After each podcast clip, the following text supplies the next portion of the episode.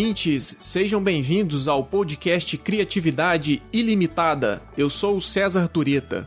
No último episódio, eu falei para vocês da diferença entre criatividade e inovação. E eu falei também sobre quais são os níveis em que a criatividade e a inovação acontece, quais são os níveis ou os fatores que influenciam o processo criativo e inovador. Como eu tinha mencionado no último programa, a partir de hoje a gente vai começar uma série para abordar cada um desses níveis. Então a gente vai ter uma série com vários episódios. Em cada episódio a gente vai tratar de um desses níveis, que são os níveis individual, nível de equipe, o nível corporativo ou organizacional e o nível cultural e a gente vai começar com o nível individual. Então a série ela vai partir do nível mais restrito, que é o nível individual, até o nível mais amplo, que é o nível cultural.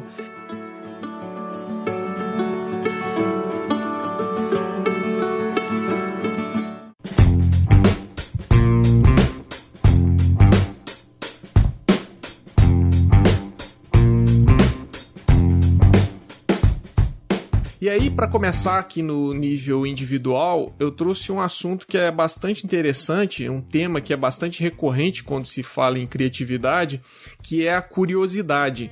A curiosidade, é, na verdade, ela é um atributo individual extremamente relevante para qualquer processo criativo e para qualquer inovação.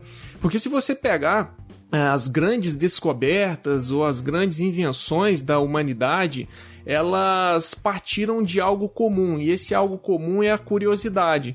Então, os grandes inventores, os grandes artistas e os grandes cientistas, eles tinham uma necessidade muito grande de conhecer o novo e aí eles acabaram fazendo descobertas ou criando novas tecnologias. Então, o que, que seria a curiosidade? A curiosidade é exatamente isso: é a necessidade da descoberta do novo é você descobrir aquilo que você não conhece, é você tentar entender como as coisas funcionam, como o mundo funciona, como as relações entre as pessoas, a natureza funciona.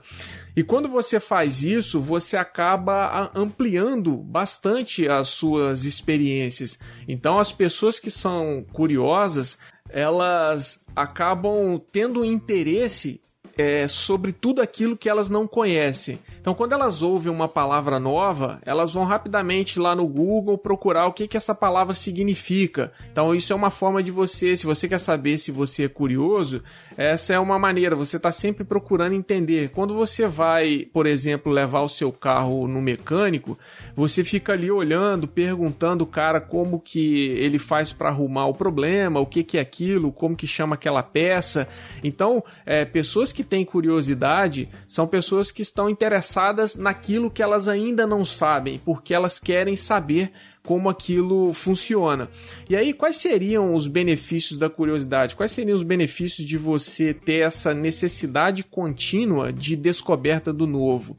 Primeiro, você pode. É, ela te ajuda muito a reduzir o viés de confirmação. O que, que significa o viés de confirmação? É quando você busca informações que apenas confirmem aquelas crenças que você já possui. Você vai atrás apenas de informações que vão atestar que a sua preconcepção sobre algo está correta. Então, a, a curiosidade, na medida em que você vai em busca de outras informações, de alternativas àquelas informações que você já sabe, você reduz muito o seu viés de, de confirmação. Você vai atrás de informações que vão contestar suas crenças. E isso é muito importante do ponto de vista do processo criativo, inovador e para as empresas, porque a curiosidade vai te ajudar, esse é um outro benefício, a curiosidade vai te ajudar a tomar melhores decisões.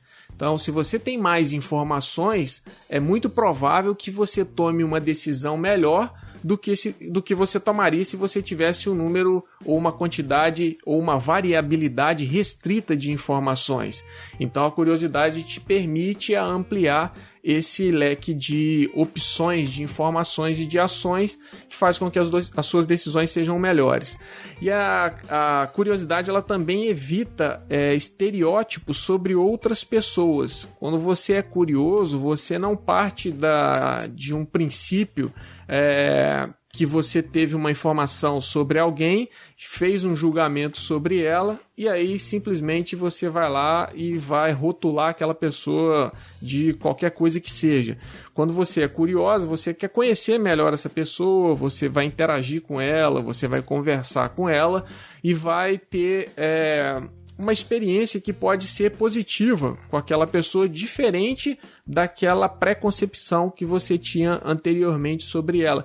E isso ajuda muito, por exemplo, a você ter trabalhos mais colaborativos no ambiente organizacional ou com outros profissionais, porque você não tem aquele estereótipo, ah, esse profissional é dessa área e essa área eu não, eu acho que ela não contribui para o meu trabalho ou coisas do tipo. Um outro benefício da curiosidade é que ela é capaz de diminuir o conflito. E como que ela faz isso? É, é, ela faz isso porque as pessoas, quando são curiosas, elas acabam se colocando no lugar das outras pessoas. Elas querem entender qual é o ponto de vista do outro. Então, se alguém tem alguma divergência de ideia com relação a você, é, alguém tem uma ideia diferente da sua, ao invés de você simplesmente partir da do princípio que aquela ideia esteja errada, é, ou porque você não gostou daquela ideia, você vai se colocar no lugar daquela outra pessoa e tentar entender o ponto de vista dela. Isso ajuda muito a mediar os conflitos, porque você pode acabar chegando à conclusão que a, a ideia daquela pessoa faz todo sentido, é, que aquela ideia não necessariamente é conflituosa com a maneira como você pensa para solucionar um determinado problema. E a curiosidade também diminui os conflitos, porque, a, como eu falei, as pessoas acabam se interessando mais pelas ideias dos outros e não ficam focando apenas nas suas próprias ideias. Isso ajuda muito, por exemplo, numa situação de uma reunião em que você esteja numa sessão de brainstorming, tentando gerar ideias novas, e aí ao invés de você ficar focando apenas na sua ideia, você vai se interessar também pela ideia dos outros.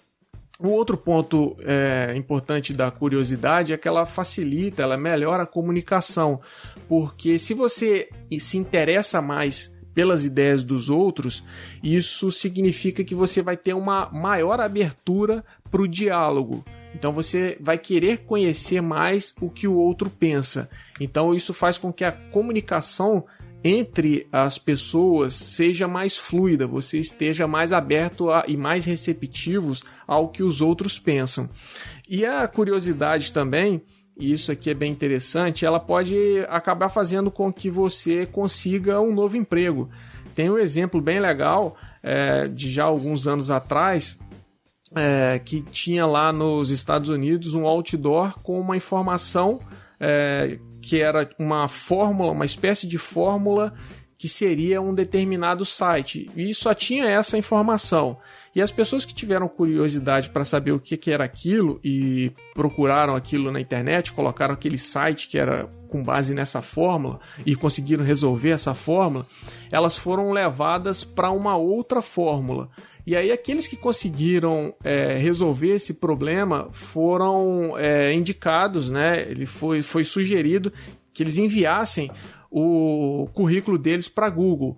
Então, aquele outdoor ali que não tinha nada além do próprio site com base em uma fórmula, na verdade era um processo seletivo da Google. E ela, o objetivo dela de fazer aquilo era, era exatamente atrair pessoas que fossem curiosas, porque só chegou até a etapa final é, em que você podia enviar o seu currículo para processo seletivo, só chegou até lá aquelas pessoas que se interessaram em saber o que era aquilo. Então, o objetivo da Google naquele processo seletivo era exatamente captar, é, recrutar pessoas que fossem curiosas. Então, a curiosidade ela te ajuda muito a descobrir coisas, nesse caso, que eram completamente inesperadas. Mas existem algumas barreiras à curiosidade é, que dificultam que você seja curioso. A primeira delas é você ter uma mentalidade inadequada. E o que, que seria isso? Normalmente, uh, as pessoas, de um modo geral, os gestores, entendem que a criatividade é importante mas elas acabam rejeitando novas ideias. E por que que se re... embora se você perguntar para alguém se a criatividade é importante, essa pessoa vai dizer que é, o gestor vai dizer que é. Mas por que que dentro das empresas ideias novas acabam sendo rejeitadas? Primeiro porque elas acabam questionando o status quo.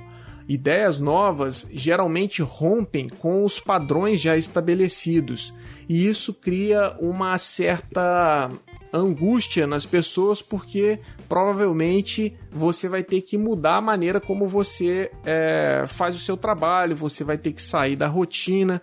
Então, é, a curiosidade, a, como a curiosidade leva a você criar novos caminhos, isso pode acabar te levando a romper com os padrões que já existem e normalmente as pessoas se sentem mais confortáveis fazendo aquilo que elas já sabem. Então, esse acaba sendo um problema para você implementar a curiosidade e a criatividade no ambiente de trabalho. E a segunda é porque a você tem um problema de um, uma busca excessiva por eficiência dentro do ambiente organizacional, dentro das empresas, o que é absolutamente legítimo e é desejável, inclusive. Só que quando você foca só nisso, você acaba não abrindo espaço para que as pessoas possam ocupar o seu tempo com coisas que levem à criatividade, para que as pessoas possam ocupar o seu tempo em explorar é, novos caminhos, para que as pessoas possam ocupar seu tempo sendo curiosas, porque a curiosidade demanda tempo de exploração, de exploração de novos conhecimentos, novas rotinas de trabalho, novos processos, e quando você está ali na pressão do dia a dia, essa pressão acaba te levando a buscar fazer melhor aquilo que já é feito na empresa, aquilo que você já sabe fazer e você acaba não ocupando muito o seu tempo com uh, tentar entender como fazer melhor o seu trabalho, porque você precisa dar resultados. E isso é bem interessante porque se você pegar quando você entra numa empresa, começa um novo trabalho, geralmente a gente é bastante curioso sobre como o trabalho é feito, você faz muitas perguntas, você vai, quer descobrir como a empresa funciona, você quer descobrir como uh, um determinado sistema funciona, e você é normalmente bastante questionador logo no início, quando você começa um novo emprego, uma nova atividade, um novo trabalho. Só que com o tempo, é, isso vai se perdendo. Se no início normalmente a gente acaba dando muitas ideias, ah, você acabou de chegar na empresa, você fala, ah, a gente poderia fazer dessa forma, é, na outra empresa que eu trabalhei a gente fazia diferente. Só que com o tempo, você, se você é, parar para pensar, com o tempo a gente acaba diminuindo as perguntas que a gente faz e a gente acaba sendo menos curioso com a respeito da empresa que a gente está ou do trabalho que a gente faz. E muito disso se deve exatamente por causa da pressão do dia a dia de você é, entregar, de você ser eficiente e isso ocupa o seu tempo é, e faz com que você não é, direcione a sua atenção para explorar novos caminhos. E aí, como seria possível então desenvolver a curiosidade? É, uma primeira forma de fazer é você fazer boas perguntas. Então, quando eu mencionei que num trabalho novo, normalmente a gente é bastante curioso e faz muitas perguntas, a gente acaba aprendendo muito. Então, a, uma forma de você desenvolver a curiosidade é nunca perder essa necessidade de perguntar sempre. E aí existem três tipos de perguntas que ajudam muito, que são é, muito úteis e elas inclusive são bastante usadas pela IDEL, que é uma empresa de consultoria em design dos Estados Unidos, que tem inclusive uma escola de design junto à Universidade de Stanford. É, em que eles dão treinamento na, sobre criatividade, sobre design de um modo geral. E lá tem três tipos de perguntas que eles é, normalmente ensinam que você deve se fazer sempre. A primeira é as perguntas que começam com porquê. Essas perguntas elas são muito úteis. Se você lembrar, é, quando você é criança ou as crianças elas são muito curiosas e elas sempre fazem esse tipo de pergunta. Elas sempre perguntam por quê, por que, que é assim, por que, que eu devo fazer aquilo.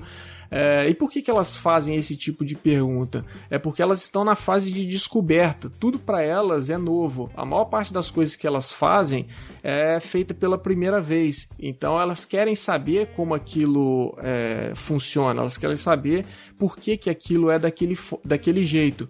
E elas não têm medo de perguntar. Elas não têm medo de fazer esse tipo de pergunta.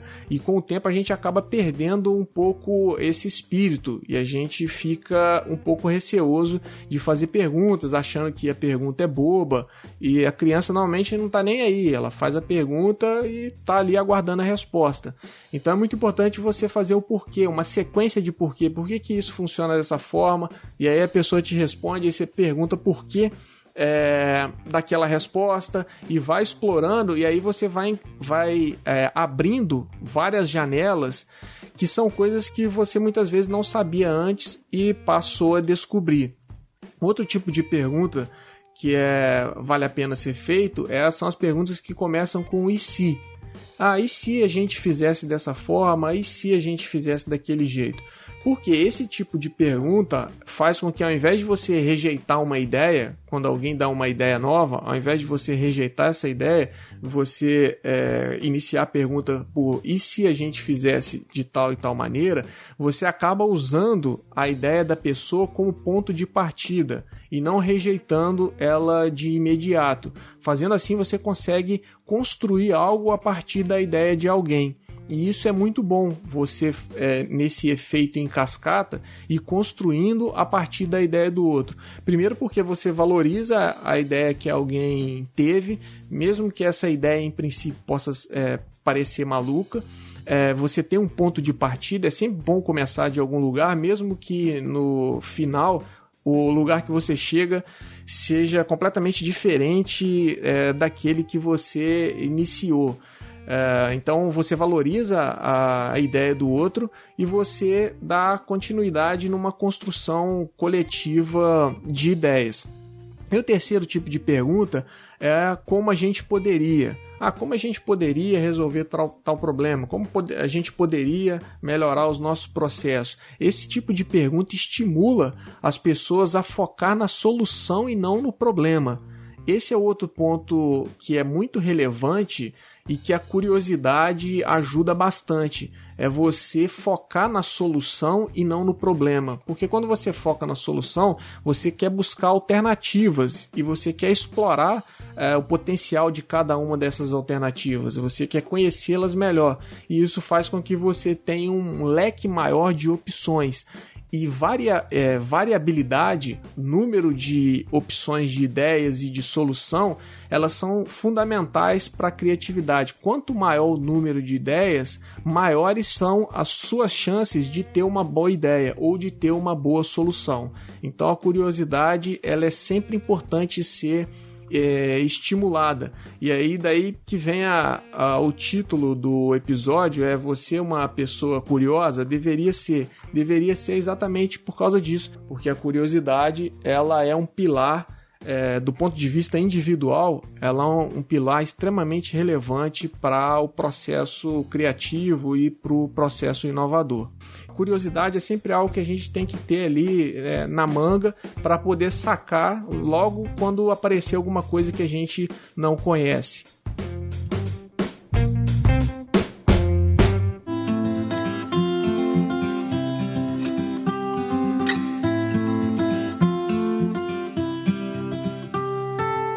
É isso aí, pessoal. O Criatividade Ilimitada vai ficando por aqui.